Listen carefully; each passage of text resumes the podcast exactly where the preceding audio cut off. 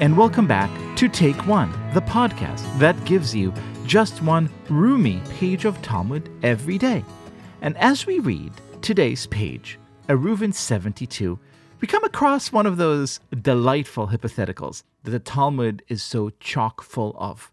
What happens, the rabbis want to know, if five groups of people, not four, not six, five, decide to all spend Shabbat in one hall? And that hall was subdivided by partitions into separate rooms, each of which, the Talmud specifies, had a separate entrance to a courtyard that was shared with other houses. How many Eruvs do they need? Do they all get one Eruv, or does each divided partition, each room need its own Eruv? Which leads the rabbi to bigger question, and I read. Rav Nachman Bar Yitzchak said, the Mishnah is also precise according to this view, as it teaches, and Bet Hillel concede that when some of them occupy separate rooms or upper stories, they require a separate eruv for each and every group. What is the meaning of the word rooms? And what is the meaning of the term upper stories? If you say that the word rooms refers to actual rooms and the term upper stories refers to actual upper stories, i.e., they were separate from the beginning and are not subdivisions of a larger room, it is obvious, as this is the halacha governing the case of many people residing in the same courtyard.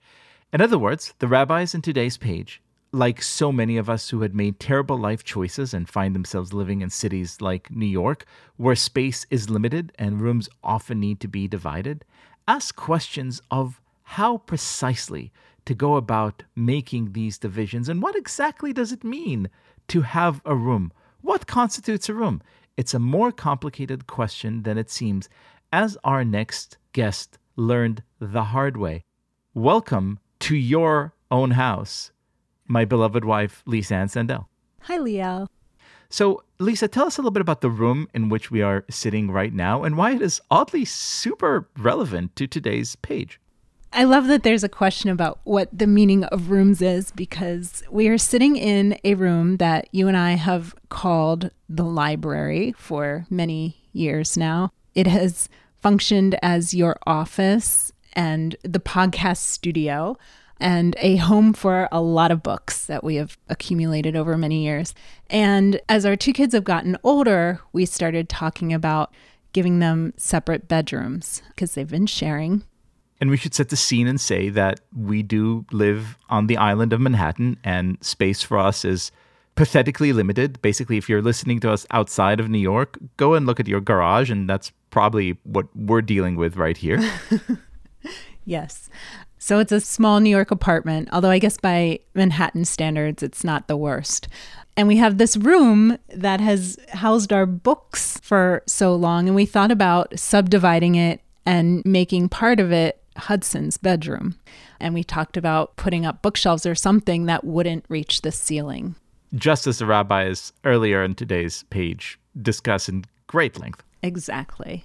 And I think a lot of people who live in Manhattan would be familiar with the ways you have to get creative when thinking about space, when adding family members, when thinking about housing guests, or lots and lots of books. And so we uh, eventually, spoiler alert, uh, decided to give Hudson a spare small guest bedroom and turn the beloved library into one part office, one part guest bedroom one part book repository, one part general utility playroom, etc. I have to admit, uh, thankfully, and I'm, I'm very grateful here, this is a project that you spearheaded because if I spearheaded it, uh, we would be living in a cardboard box.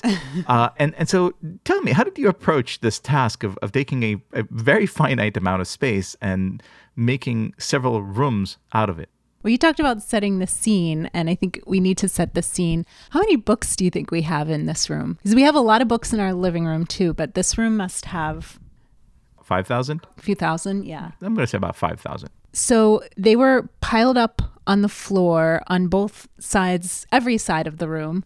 Um, in our younger, more ambitious days, we had made our own bookshelves. We had bought lumber and stained it ourselves and spray painted brackets uh, to screw into the walls and built our own bookshelves, but we realized that they were far from sufficient. We had books piled up in collapsing mountains on top of other pieces of furniture. And so, really, sorting through the books was step number one and figuring out what we wanted to keep, figuring out a shelving solution that would make the room look a little more civilized. So that was where I started with shelves. And then, and then, just like Rav Nachman Bar Yitzchak, you asked, what does the word room, you know, does the word room refer to an actual room? Does the term upper story refer to an actual upper story? In other words, how could we take the space and create several uses, several rooms, several uh, designations uh, in it? Right. And because we aren't allowed to actually build a partition that goes from the floor to the ceiling, we had to get creative with furniture layout. It was fun. It's a fun project, but really um, moving the books and organizing the books was the first priority. Did it change the way that you think of the term room? Because now every room in this apartment serves several functions and in some cases has separate sub rooms in it. Did it kind of change your whole perception of the time space continuum? well, we're living in this this era where time has become sort of accordion like and elastic. And I think space has become somewhat too, especially since we're here all the time now. And every single room is really used to its fullest capacity. And, you know, when the kids were here learning remotely, it was like every single space was occupied at all times. So, yeah, we had to think about rooms in a different way. Well, the rabbis would surely commiserate and imagine what would happen if they had access to the internet and could shop on wayfair.com. How further complicated all these discussions of Eruvin and rooms and partitions might have been. Oh, Wayfair, yes, that would be that would be quite dangerous, I think. Bet Hillel and Bet Shammai will never stop arguing about whether it's Amazon or Wayfair that they need to shop in. Lisa Ann Sandell, thank you so much for being our guest today.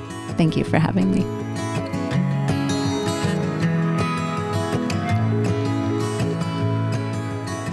This has been Take One, a production of Tablet Magazine. If you enjoy this show, please go and rate and review us on iTunes or whatever platform you use to listen to podcasts. Each week, we'll be releasing new episodes, Monday through Friday, covering the entire weekly portion of Daf Yomi. I'm your host, Liel Leibovitz. Our producer is Josh Cross, and our editor is Paul Ruest. For more information, go to tabletmag.com slash take one or email us at takeone at tabletmag.com. I hope we've made your day a little bit more Talmudic, and we'll see you again soon.